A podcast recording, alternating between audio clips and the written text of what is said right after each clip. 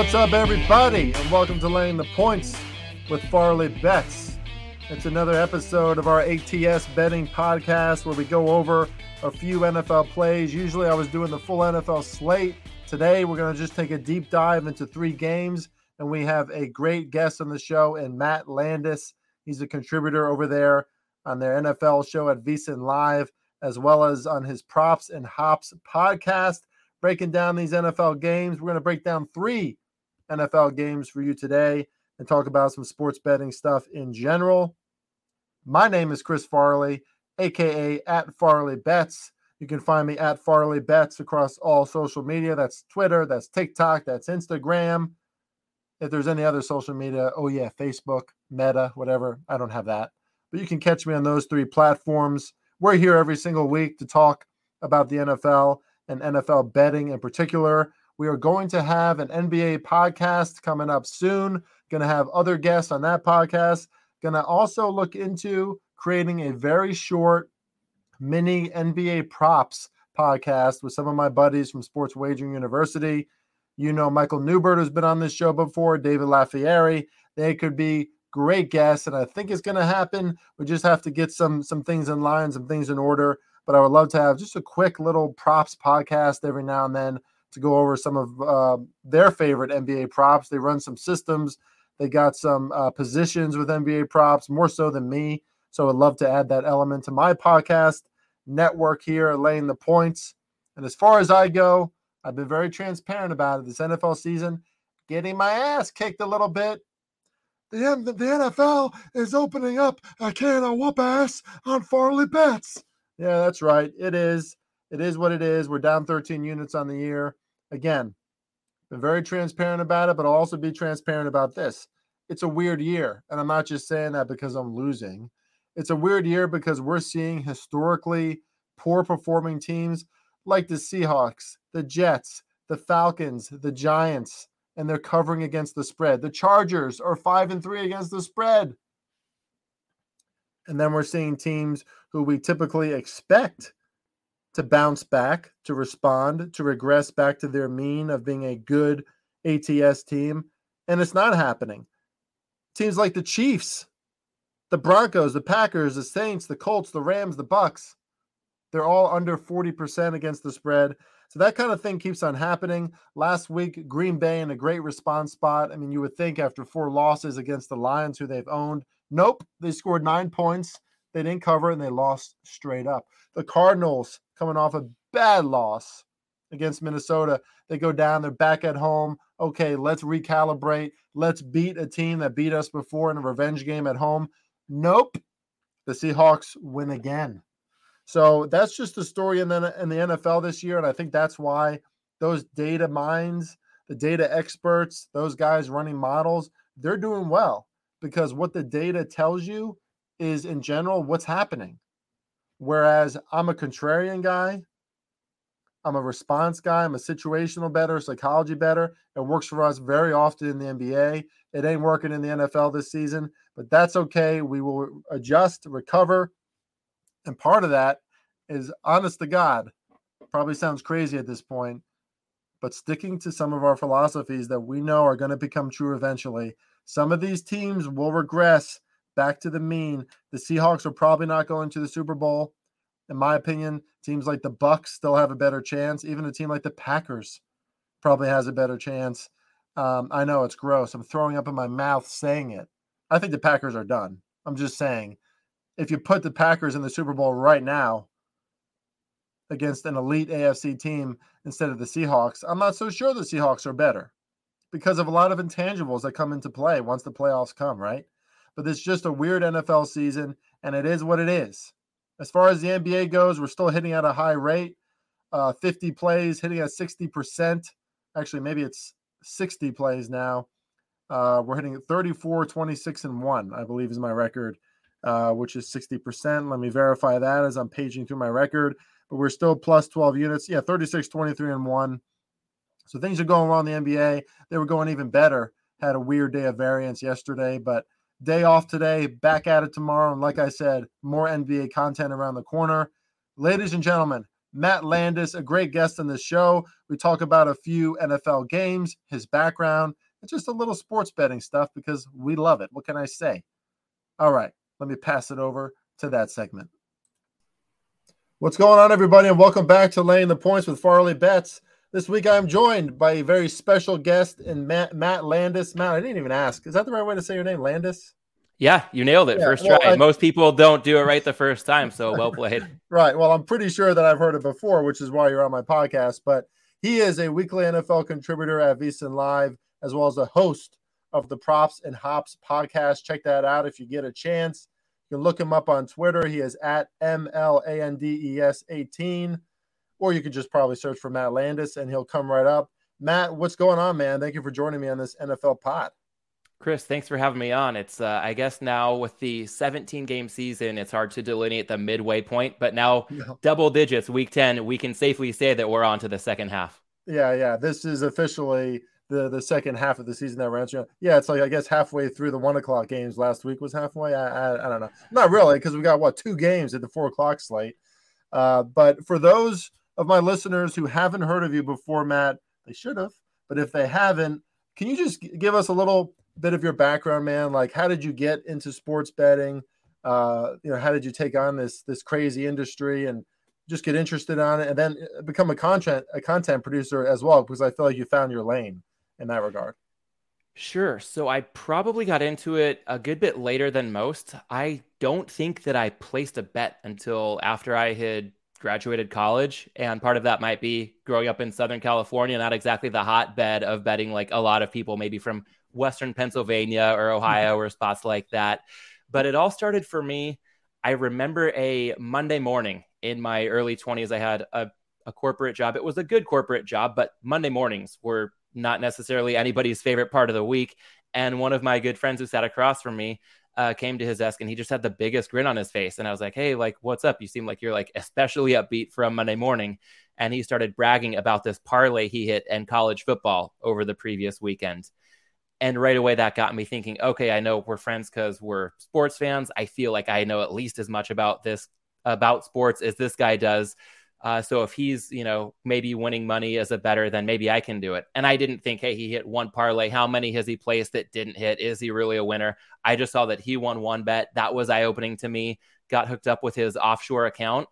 And uh, I think that one of the best things that I was able to implement from the get go in my betting journey was trying to be as objective as possible because at the time, again, early 20s, I opened up my first offshore with $50 and placed a $10 bet against my alma mater, the USC Trojans. They were hosting University of Arizona in football that weekend. And that $10 bet seemed really big to me. And if we're looking at the Kelly criterion, it was way too big for a $50 bankroll. Uh, but nevertheless, Arizona covered. And I thought right out of the gates, being a fan, a lot of people like to bet on their team because yep. it's it's a way to you know get an added rooting interest or some people like to actually bet against their team because there's the emotional hedge. You're either going to be happy your team won or that your bet won so you're kind of covered either way.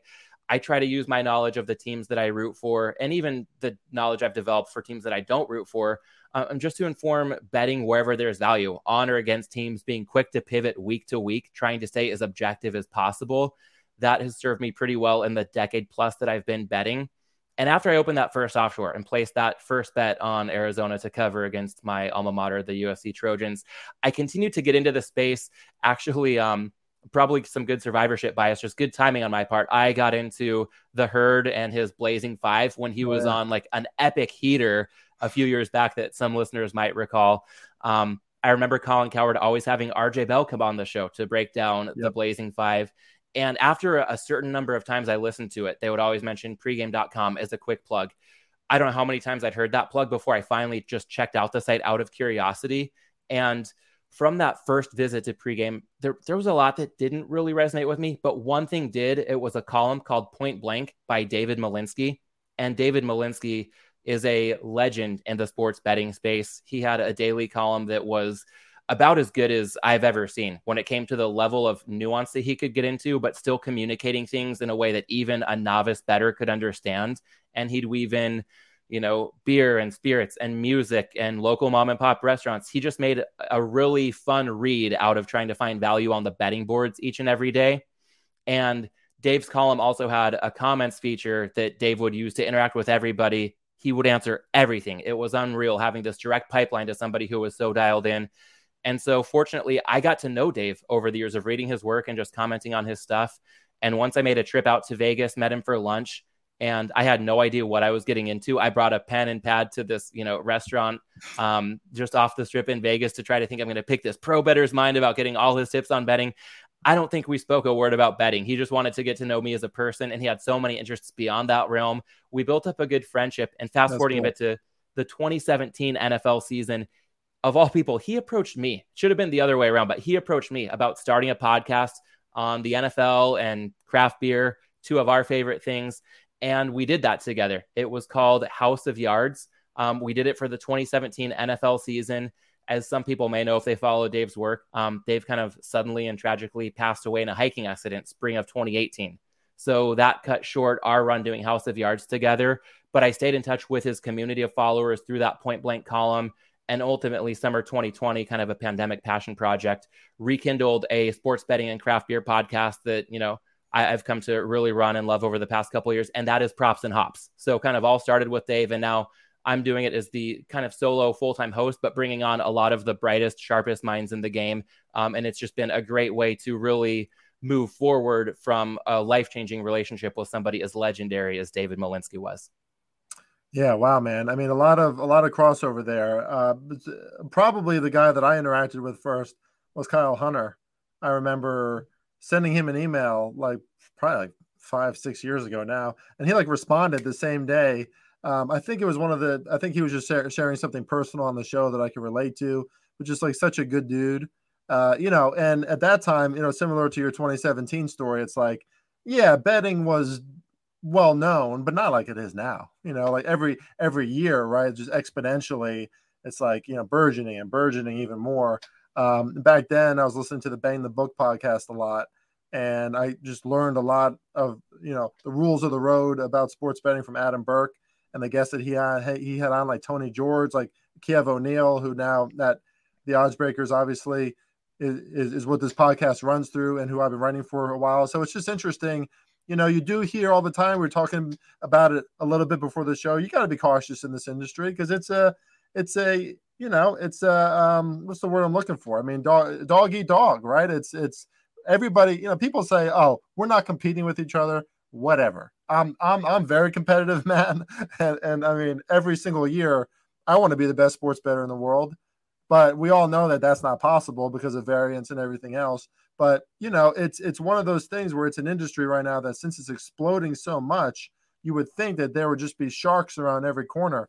There's a lot of kind people in this industry too, and it's nice to hear, you know, that you've had such great support um, from the start of your journey.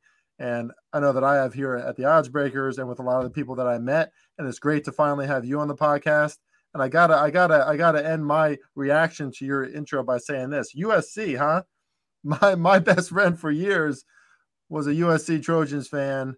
Um, I'm a Notre Dame fan, Matt, but you know what? Not not as much these days because I've always been more oriented to pro football, and I've accepted for the I don't know the past 20 years that you know Notre Dame is not a Titan anymore in the college football world. But I must say, USC making some strides back to greatness, my man. I mean, you must you must like what you're seeing there. Yeah, right before the college football season kicked off, I had the honor of bringing Brad Powers onto props and hops, and he was spot on recommending Tennessee. I, I, think they're even with last week's loss. I think they're already over their season win total. Oh yeah. And USC, he and I were seeing eye to eye on an under there. Just no continuity, no defense. Uh, the lack of defense has still reared its head at times, but Lincoln Riley has really hit the ground running. And I think this USC Notre Dame game coming up in a couple weeks has a lot more intrigue than I would have guessed uh, after I had a USC under ticket in hand to start the season, and Notre Dame lost at home to Marshall. Suddenly, yeah. Notre Dame's beating Clemson. SC's only got one loss and still kind of in the mix on the outside looking in. So it's it's just nice that it's been such a rocky past decade or so at this point. But yeah. uh, for an SC Notre Dame game, you know, Thanksgiving weekend to have this much meaning as we're looking at probably in a couple weeks, it's going to be a good time. Yeah, they actually have a little bit of steam now. I was really impressed by Notre Dame last weekend. Obviously, I didn't see that coming. I thought that it was at least going to be a competitive game against Clemson. But you know, maybe Marcus Freeman, maybe things are looking up for Notre Dame as well. tough for me to believe that they can ever compete, you know, with some of the big dogs. I mean, literally the big dogs like Georgia. But maybe someday, man. And I, I think USC, at least, you know, th- this isn't a college football pod, and I'm, I'm really not a college football handicapper. There's a lot of people who are better than me out there. But, you know, you guys do routinely bring in some great speed, especially on offense. Your quarterback looks pretty damn good. I mean, as long as you have those starting ingredients, at least in college football with the coach, obviously, you know, you're on the right track. And nice. I think the football world is the college football world is better when USC is a good team, you know, or, or like at least a competitive team, right? They're such a historical franchise.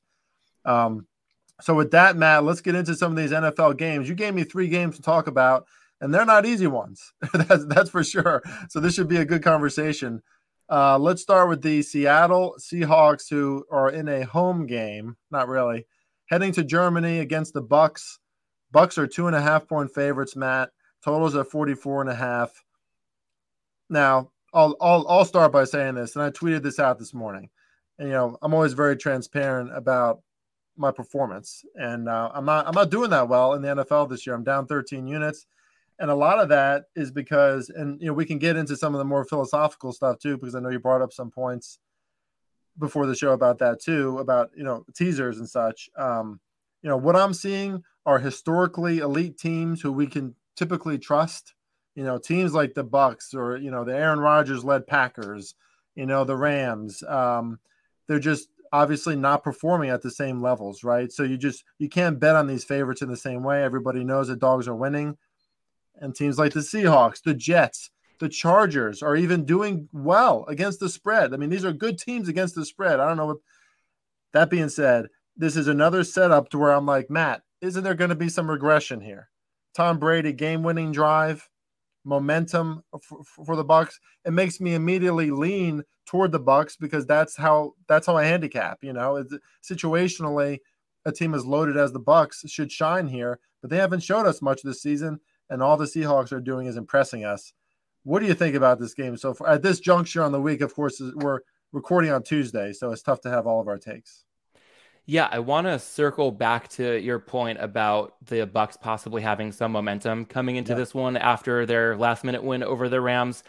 But I, I, would have had a really hard time thinking this before the season. Right now, I view these as fairly even teams. Just the fact that they're even in the same ballpark is a, a, huge surprise. It sounds preposterous thinking back yeah. just 10, 11 weeks. But when I look at the Seahawks, their offense, uh, again, maybe the biggest surprise of the season for any team on one side of the ball, but the offense seems to be proving week after week that it's a legitimately good unit. And that starts with Geno Smith at quarterback, Kenneth Walker, just a revelation out of the backfield. You know, they've got the good one two punch at wide receiver with DK Metcalf and Tyler Lockett. So that offense just really exceeding expectations after trading Russell Wilson. And then defensively, that unit was such a liability early on in the season. Ultimately, thought the offense would see negative regression and the defense would do them in. But Pete Carroll, talk about USC, maybe it's some uh, bias there on my part. I do feel like Pete Carroll is doing a good job of developing this unit over the course of the season. Not into anything special. This isn't the Legion of Boom Seahawks we knew for years, but it, it seems like in the past month or so, it has been a decent defense. And when we talk about a legitimately good offense and just a mediocre ish defense, in 2022 in the NFL, that's the makings of a good team. And as we look at Seattle's opposition this week in Tampa Bay, the Bucks are good, but they're not great. They're not as, you know, reliably dominant as you touched on earlier, like we thought they would be heading into the season. And I think a lot of that has to do with Byron Leftwich and the way he's running this offense. And I'll cite some numbers I came across from pro better Fabian Summer, aka Sumo, who hops on props and hops with me every Wednesday during the course of the season to talk market movement when we look at the Bucks, um, yes, they beat the Rams and they really needed that win in all likelihood to save their season. But Byron Leftwich called 20 early down rushes this past Sunday, and those rushes averaged negative 0.4 EPA per play and just a 10% success rate. And I know that EPA per play success rate, kind of new age stats. So a lot of us don't know exactly what a baseline is. So if we talk about negative 0.4 EPA or, or 10% success rate, what does that mean? For context, both of those numbers over the course of a full season would be last in the league by a mile. So these early down rushes, Leftwich is calling, doing nothing good for the Bucks. And you might look at it and say, okay, well, he did call 39 early down passes. That's about a two to one ratio compared to 20 early down rushes. So, you know, that's not so bad. Even if the run game's not working, you have to have some semblance of balance, and he's still passing twice as much as he's rushing in these early downs. I will say, as a caveat, Sumo pointed this out. The Bucks had drives in their two minute drill at the end of the first half where we pretty much knew they had to pass, and then two drives at the end of the game where they were trailing late. Again, they pretty much had to pass. If we look at what we could safely call neutral drives in the Bucks Rams game this past weekend, almost a 50-50 split on early downs between passing and rushing, knowing that you've got Brady and Mike Evans and Chris Godwin in the passing game and a rush game that's just torpedoing your production offensively and Tom Brady bailed out Leftwich. I do wonder if the win is going to ultimately lead Leftwich to see validation to his process instead of reevaluating things because of the result that Tampa Bay saw this past week. I mean, inside the two minute warning, we had the the Bucks down by four, turned the ball over on downs. It felt like their season was over. And now it seems like they're right back in the mix because the Rams couldn't get a first down. Tampa gets the ball back, goes down and scores. And I wonder, Chris, to your point about momentum for Tampa Bay, if the Rams pick up a first down and ice that game, and if Tampa comes into this where the narrative is that their season's over instead of maybe they've got things back on track, I mean, what kind of spread are we looking at here? Because I feel like I won't be surprised to see this touch three. Some of the sharper offshores are two and a half shaded toward the three right now. So I'm in wait and see mode right now. Asymmetric risk. If I can get a Seattle plus three, I plan to take it. If not, teasing them up through now, not just the three and the seven, but even eight is a bit of a key number in teasers this year. Seattle plus two and a half has some nice teaser appeal. I just feel like we're getting some value on the Seahawks potentially because of the way that last minute unfolded in Tampa Bay this past Sunday. And if it went the other way, which it very easily could have, uh, we might be talking about this entirely differently. Yeah, I mean the the Bucks started this season covering by 21 points in two games, and now they haven't covered in, the, in their last seven games. Right? Like it's it's it's it's really tough for me to just turn a corner and expect that the Bucks are going to produce at a high level. And you know, their two biggest losses this year. I wish there was a little bit of, you know, uh, uh, like uh, themes that were coming out of that, but it was to the Chiefs. Okay, that makes sense, right? Explosive offense against an offense that's not explosive right now in the Bucks. But then there's the Pan- you know Panthers. the Panthers were their biggest loss all season, uh, and I don't know if that's you know something that I could look into. I mean, that's kind of a game that I just throw away because it's like the Bucks didn't even show up. And yeah, it wasn't even a fluky loss. Like, I, where's the where's the muffed punt or the pick no, six or the no, fumble? No. Like that was a, a clean win somehow for Carolina. They just beat. I mean, that was you know Wilks and uh, PJ Walker. The I mean, their showcase game of the year, at least on offense, right? Which kind of makes sense why they're going to start PJ again on, on Thursday. Yeah, don't start Baker. I'll say that. Uh, but um, yeah, I mean, if there's if there's just a little bit again of that explosive offense from Seattle how, how are the Bucks going to catch up? I mean, this is still the Bucks are a team that's used to passing a lot. They lead the league in pass attempts per game. Um, and you know, we know that that's probably the smart choice from all the things you're saying about their run game has not been successful this year. And what I'm seeing from successful running teams, right, is some creativity in their run game, right? There's misdirections, you know, they're getting to the outside zone schemes, whatever. The Bucks are a downhill running team, and you know maybe that works in the playoffs when motivation is high. The trenches are really, you know, uh, significantly, you know, there's like significant effort on every single play. But God, when you start out these games, depending on the rush to start your drive and those first downs, it it, it puts the Bucks in, in tough situations every single time. To your point, so it, it's, it's interesting though, man, how they, they haven't adjusted really. You know, like we're we're seeing that week in and week out. Now, maybe that was Leftwich's response after they played the Ravens because in the first half they did have some success on the ground finally. Why they abandoned the run in the second half, I'll never know. So maybe that was his attempt, you know, to try and do that again. Uh, the Seahawks not exactly a, a premier rush defense, but they are, to your point, every player on this team. Like, and and it's the reason why I think it fits out. It it shapes out so well for Pete Carroll is because you know he's a very successful college coach, right? He's good with younger players. He's good at developing players, motivating them, inspiring, and he's bringing the best out of this entire team. A lot of these kind of no names before the season are coming out on defense and showing out. So I think it's going to be competitive in the trenches for the Bucks when they're on offense too. And then if we think the Seahawks have a competitive advantage on offense, um, you know, Bucks passing defense has been good, but you know, uh, Geno Smith's playing with some swag, man. He's not going to be afraid going into Germany. So uh, I agree with you. This makes a great teaser leg, I think, on the Seahawks. My immediate instinct was to look at the Bucks when it was, I think it was like minus one or minus one and a half at first, and then it shot up. Uh, but that's just an instinct, right? And a lot of that instinct is from historical uh, things that I know about the NFL that happen season after season, right? The quarterback is the most important player on the field, the coaches. And in the past, you put Tom Brady in the situation, he's going to take care of business. I'm not sure if that's the case this year. So this is probably going to be a stay away from me, Matt. But I also agree with what you said about the plus three. Um, that's going to be a tough number not to take if it gets there, and I'm sure it will. All right, let's go to the Colts you talk about a tough. You talk about a gross game that you picked, Matt. What are you, what are you doing to me here? The Colts, who just signed or signed, I don't know, hired Jeff Saturday as their interim head coach.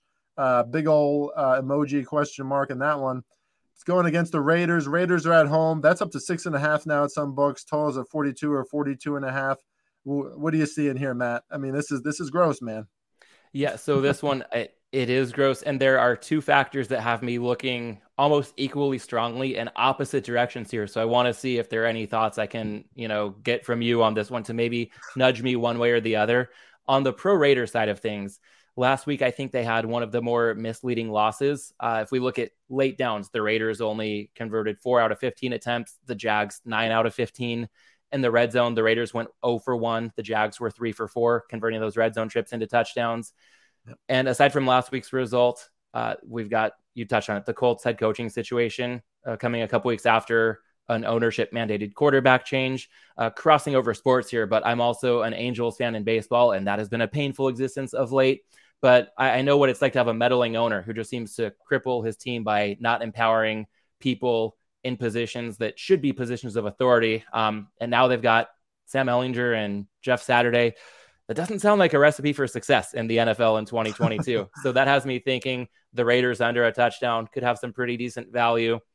And on the other side of things, the Raiders have plenty of head coaching questions on their own in this one. Um, you know, with Josh McDaniels in his first season, already three losses in games in which they've led by at least 17 points. And I think they're on track to, you know, break a record. If we see one more of those efforts from the Raiders, that's going to be a dubious distinction for this year's Las Vegas team. And even though this could be a really big get right spot for them, just the current state of the Raiders, I have to wonder almost on the other end of the spectrum point you talked about with Pete Carroll and the Seahawks, could the Raiders be getting close to letting go of the rope under this Josh McDaniels tenure? So it's tough in a vacuum when I see what's going on with the Colts and see how the Raiders had probably a misleading final score last week. I would like to look their way, laying less than a touchdown, currently minus six and a half hosting the Colts maybe a rare coaching edge for them, even with McDaniels going up against Jeff Saturday, who has a little bit of high school experience, and that's about it. Um, I just think the X factor really could be the psyche here, and that's not my forte as an analyst. I, I try to look at things more from an analytical standpoint and, and see what I yeah. can justify logically. But I do know that the psyche really matters. It's just really tough for me to quantify. And thinking back to David Malinsky, he would talk about games like this with two bad teams and so many unknowns. it's almost like there's increased variance in a game like this, where the standard juice of minus 110 might as well be minus 115 because of all the added unknowns. So maybe a stay away for me, but I, I just think that on paper, I see so many things that point me toward the Raiders. Is there anything you see that might put you over the edge on playing the Raiders, laying less than a touchdown, or or would you have enough to you know think about pro Colts or anti Raiders that would keep you going in a different direction on this one? Yeah, um, I mean, if you when I transplant myself and I like picture being in Las Vegas for this game with Jeff Saturday and, and his his piercing eyes, Matt, on the sideline. That's about that's I mean, you know, maybe that has an effect on the Colts. I don't know what the hell. I don't know what effect he's gonna have in the Colts. But I mean, dude was a great offensive lineman. Maybe their offensive line plays better. But when I picture him on the sideline, Josh McDaniels on the other side in Vegas, is like it's just an absolute shit show and yet this is a, this is an authoritative line, right? Six, six and a half. Raiders are going to win this game by a touchdown. Uh, I guess is what the is the you know perception that we're supposed to have. I'll say this on paper, I like the way the Colts stack up against the Raiders in some ways. I mean, they're getting sacks, you know, probably not as much as they want, but Shaquille Barrett back. They're getting some sacks. They're good against the rush. Uh, you know, they only allow, I have it somewhere in my notes here, 3.8 yards per rush. That's second in the NFL, you know, and now teams have, you know, has to be a little bit of an asterisk by that because teams have chosen to throw the ball against the Colts for the most part. But, you know, they have a guy in Stephon Gilmore who's been against Davante Adams before. He should be able to limit him. You know, we saw last week the Raiders Derek Carr just constantly, constantly, constantly feeding the ball to Davante, which is probably a good idea most of the time. But you know, when you have a cornerback, a guy like Stephon Gilmore who's, who's going to step up, you know, it's much like we saw with Sauce Gardner last week against Stefon Diggs, right? Kind of took away that threat a little bit, and and it made the Bills into a, different a different kind of offense. Um, so on paper, I kind of like the way the Colts stack up, and and it's a it's a big number for a Raiders team who they just can't close distance in some of these games where they they should be able to, right? But at the same time, the biggest wins for the Raven or for the Raiders this year against the Texans, right? A team that doesn't have a lot of offense, a team that doesn't have explosive plays against the Broncos by nine points, another team that doesn't have explosive plays. The Colts with a rookie quarterback doesn't doesn't feel very explosive right now, Matt. And I know they're coming, you know, off that game at New England. Obviously, that's kind of an anomaly because it's at New England against a rookie quarterback. Just happens every time, right? Bill Belichick and that defense has their way. I think I think the Colts barely got over 100 yards uh, total yards in that game. So that was, you know, you kind of have to throw that one away.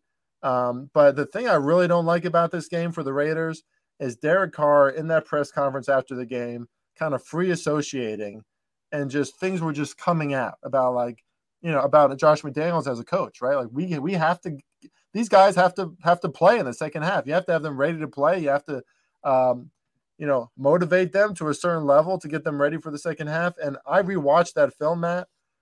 The Raiders didn't show up in the second half, man. I mean, the Jaguars, you know, they came way back. And then once the Raiders went down, oh, you know, all of a sudden they woke up while the Jaguars had been woken up and it wasn't enough, right? So if the Raiders sleepwalk again, once they gain a lead against the Colts, which they probably will because they have a much better offense at this point, and it's, it's not a great offense, but they do.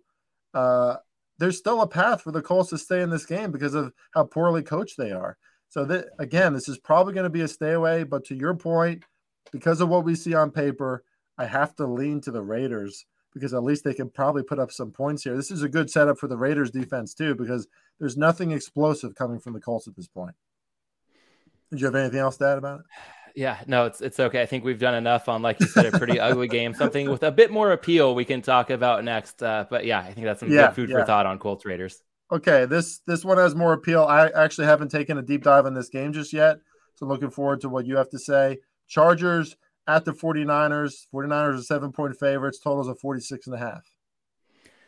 Yeah, so I, I, think of this one as we record on election day. I feel like we can do a little bit of a parallel with that and this game, thinking in the theme of paths to victory for these two teams. It's almost night and day when we think about Joe Lombardi versus Kyle Shanahan. And for the Chargers, I'll kick it off with a, a quick pop quiz for you, Chris. What do these numbers have in common?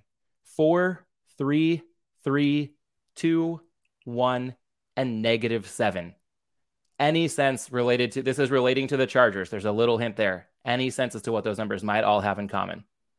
Uh, nope. I don't know.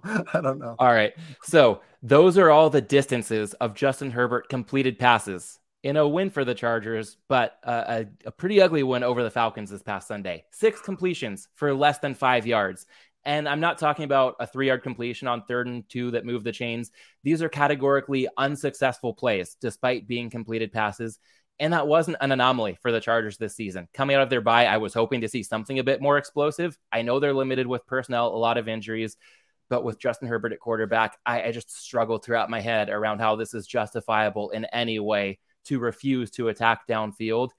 And when you can't get explosive plays going, you have to really thread the needle. Your paths to victory are really narrowed, I think.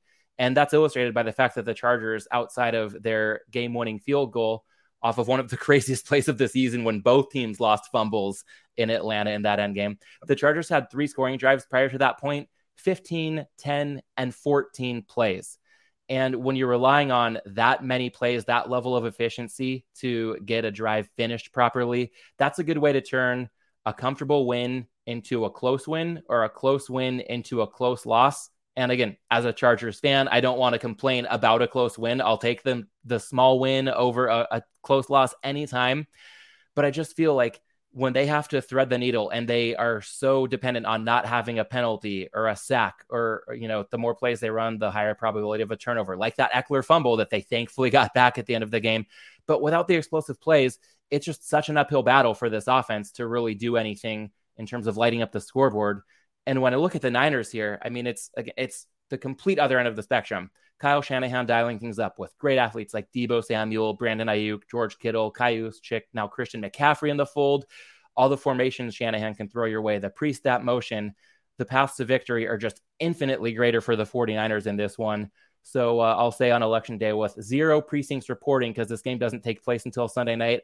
I'm almost ready still to unofficially call it for San Francisco. I totally agree with the team up to minus seven for the 49ers. Unfortunately, can't advise betting that now. Would have liked the, uh, you know, minus six and a half. But for something actionable for the listeners, I know we had one of the sharper offshores shaded toward seven and a half pretty recently.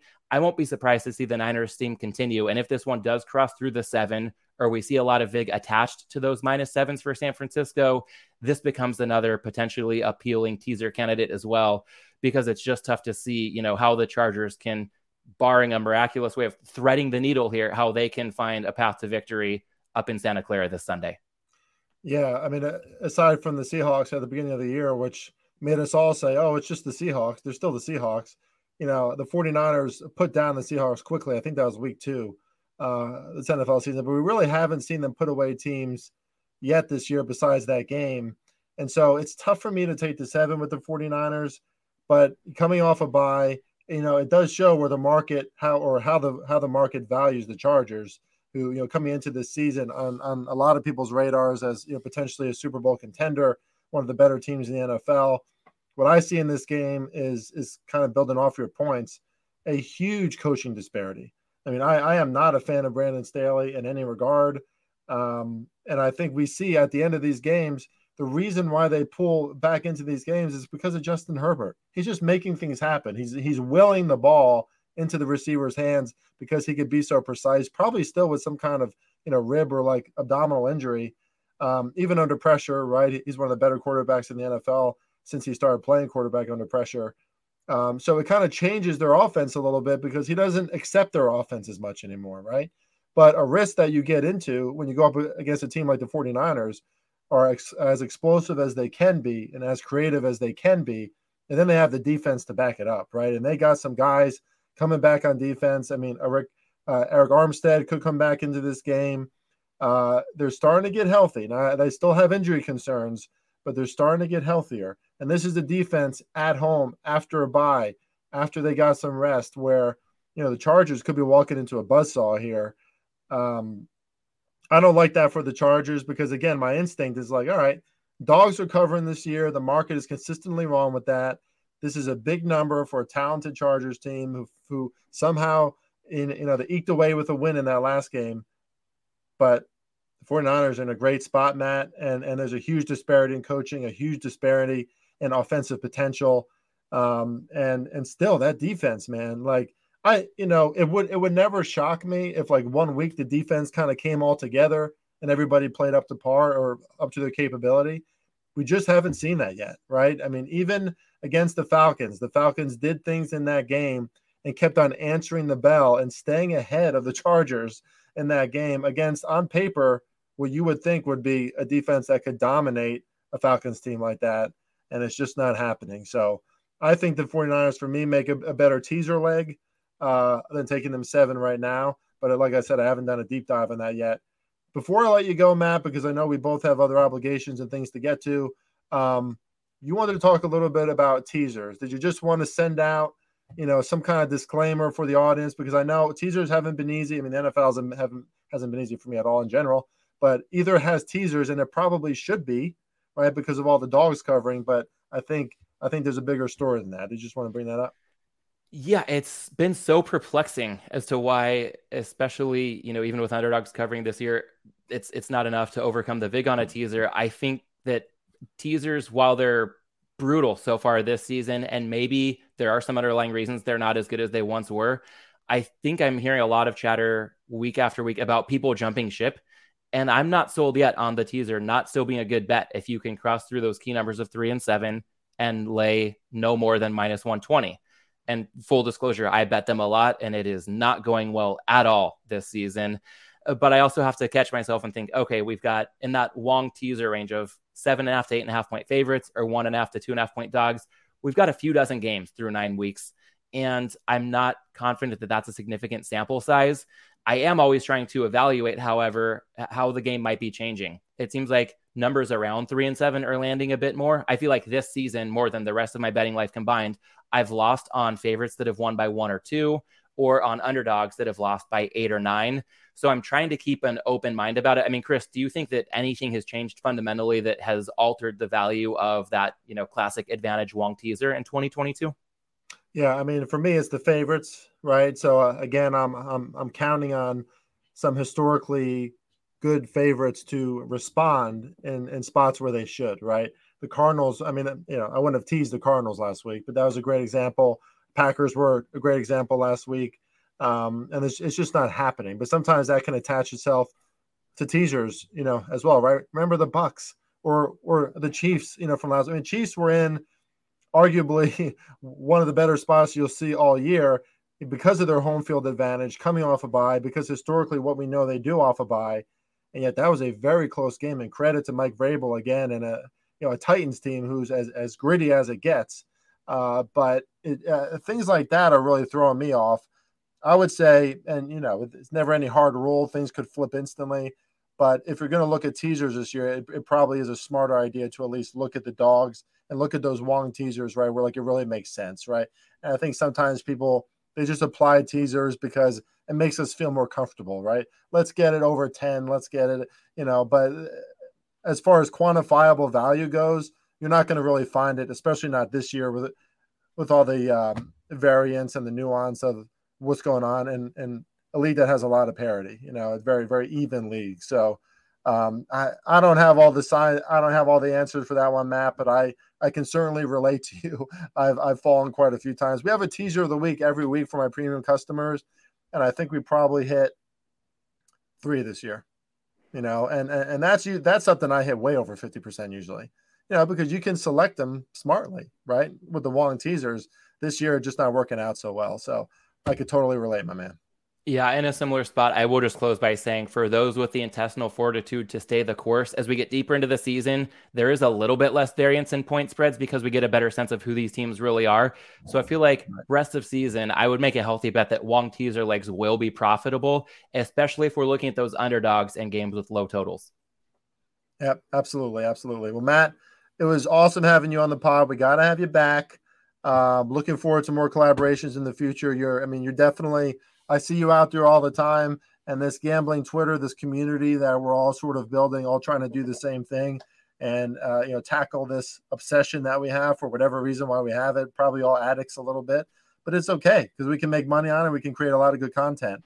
Um, so hope to see you again, man. And I'll be, you know, happy to.